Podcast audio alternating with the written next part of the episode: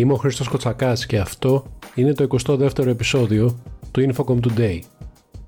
Σημαντικές αναφορές που αφορούν στον κλάδο των ΤΠΕ συμπεριέλαβε στην ομιλία του Πρωθυπουργός Κυριάκος Μητσοτάκης στις προγραμματικές δηλώσεις κυβέρνησης. Όπως είπε, σύντομα θα ξεκινήσει ένα εξάμεινο πρόγραμμα κατάρτισης και πιστοποίησης 100.000 υποψηφίων για εργασία στους κλάδους τεχνολογίας. Το κυβερνητικό πρόγραμμα το οποίο ανέλησε ο Πρωθυπουργός στηρίζεται σε πέντε πυλώνες: την παραγωγική Ελλάδα, την κοινωνική Ελλάδα, την ψηφιακή και πράσινη Ελλάδα, τη δίκαιη Ελλάδα και την ισχυρή Ελλάδα.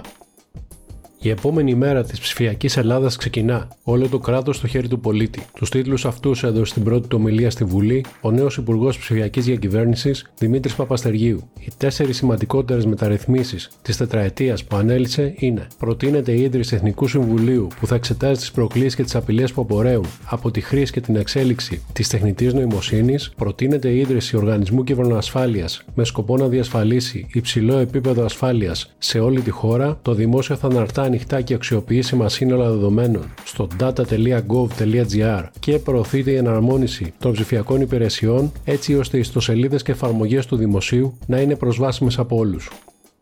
Με την έκδοση της σχετικής απόφασης, καθορίστηκαν οι αρμοδιότητες του Υφυπουργού Ψηφιακής Διακυβέρνησης Κωνσταντίνου Κυρανάκη. Βάσει αυτής, στον κύριο Κυρανάκη ανατίθεται η άσκηση των αρμοδιοτήτων της Γενικής Διεύθυνσης Τηλεπικοινωνιών και Ταχυδρομείων και του Τμήματος Κτηματολογικών Γραφείων, καθώς και η υποπτία του νομικού προσώπου δημοσίου δικαίου Ελληνικό Κτηματολόγιο, του Ελληνικού Κέντρου Διαστήματος, της ανώνυμης εταιρείας ΕΛΤΑ, του Εθνικού Κέντρου Οπτικοακουστικών Μέσων και Επικοινωνίας και του Εθνικού Κέντρου Τεκμηρίωσης και ηλεκτρονικού περιεχομένου ΕΚΟΥΤΟΥ.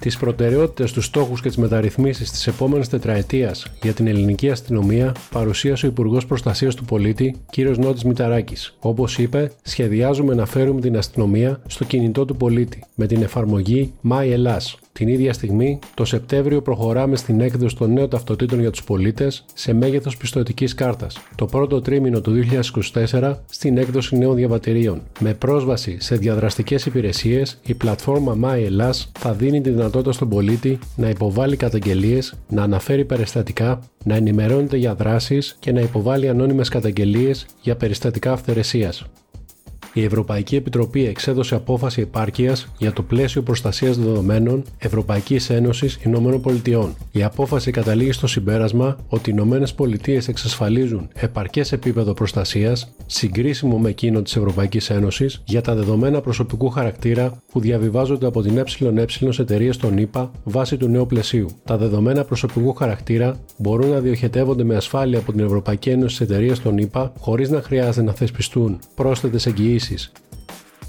στο ευρωπαϊκό ερευνητικό έργο 6G Sandbox για το σχεδιασμό και την κατασκευή πειραματικών δικτύων και την πραγματοποίηση δοκιμών σε τεχνολογίες έκτης γενιάς συμμετέχει η Κοσμοτέ. Στο πλαίσιο του έργου υλοποιούνται δίκτυα δοκιμών σε Αθήνα, Βερολίνο, Μάλαγα και Ούλου που συνδυάζουν ψηφιακές και φυσικές υποδομές και είναι πλήρως παραμετροποιήσιμα, ώστε να προσφέρουν αυτοματοποιημένες δυνατότητες πειραματισμού σε όλη την αλυσίδα παροχής υπηρεσιών 6G.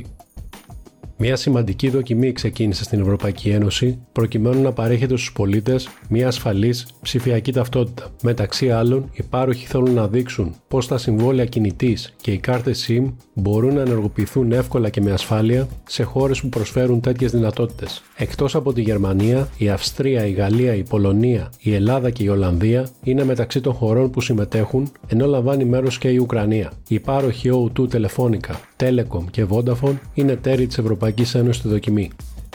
Έρευνα της SNS Telecom και IT εκτιμά ότι οι παγκόσμιες δαπάνες για υποδομές ιδιωτικών δικτύων LTE και 5G θα αυξηθούν με σύνθετο ετήσιο ρυθμό ανάπτυξης περίπου 18%, ξεπερνώντας τα 6,4 δισεκατομμύρια δολάρια μέχρι το τέλος του 2026. Το 40% αυτών των επενδύσεων θα κατευθυνθούν προς τη δημιουργία αυτόνομων ιδιωτικών δικτύων 5G που θα γίνουν το κυρίαρχο μέσο ασύρματης επικοινωνίας για την υποστήριξη της συνεχιζόμενης επανάστασης που φέρνει το Industry 4.0. Το Ευρωπαϊκό Κοινοβούλιο έδωσε την έγκρισή του στο σχέδιο για την εξασφάλιση της προμήθειας chipset μέσω της ενίσχυσης της παραγωγής και της καινοτομίας. Ο νέος νόμος στοχεύει στη δημιουργία ενός ευνοϊκού περιβάλλοντος για επενδύσεις στον ευρωπαϊκό τομέα του chipset μέσω fast tracking των διαδικασιών αδειοδότησης και αναγνώρισης της κρίσιμης σημασίας τους. Η Cisco Ελλάδος ενισχύει το αποτύπωμά της στην ευρύτερη περιοχή της Νοτιοανατολικής Ευρώπης, καλύπτοντας πλέον τις χώρες των Βαλκανίων. Η Σερβία, η Βουλγαρία, η Αλβανία, η Βόρεια Μακεδονία, η Βοσνία Ριζεγοβίνη και το Κόσοβο από την 1η Αυγούστου 2023 τελούν υπό την ηγεσία του Διευθύνοντος Συμβούλου Ελλάδος Κύπρου Μάλτας, Αντώνη Τσιμπούκη. Όπως αναφέρει σχετική ανακοίνωση, η στρατηγική αυτή κίνηση σηματοδοτεί ένα κομβικό σημείο για την αναπτυξιακή προοπτική της εταιρείας.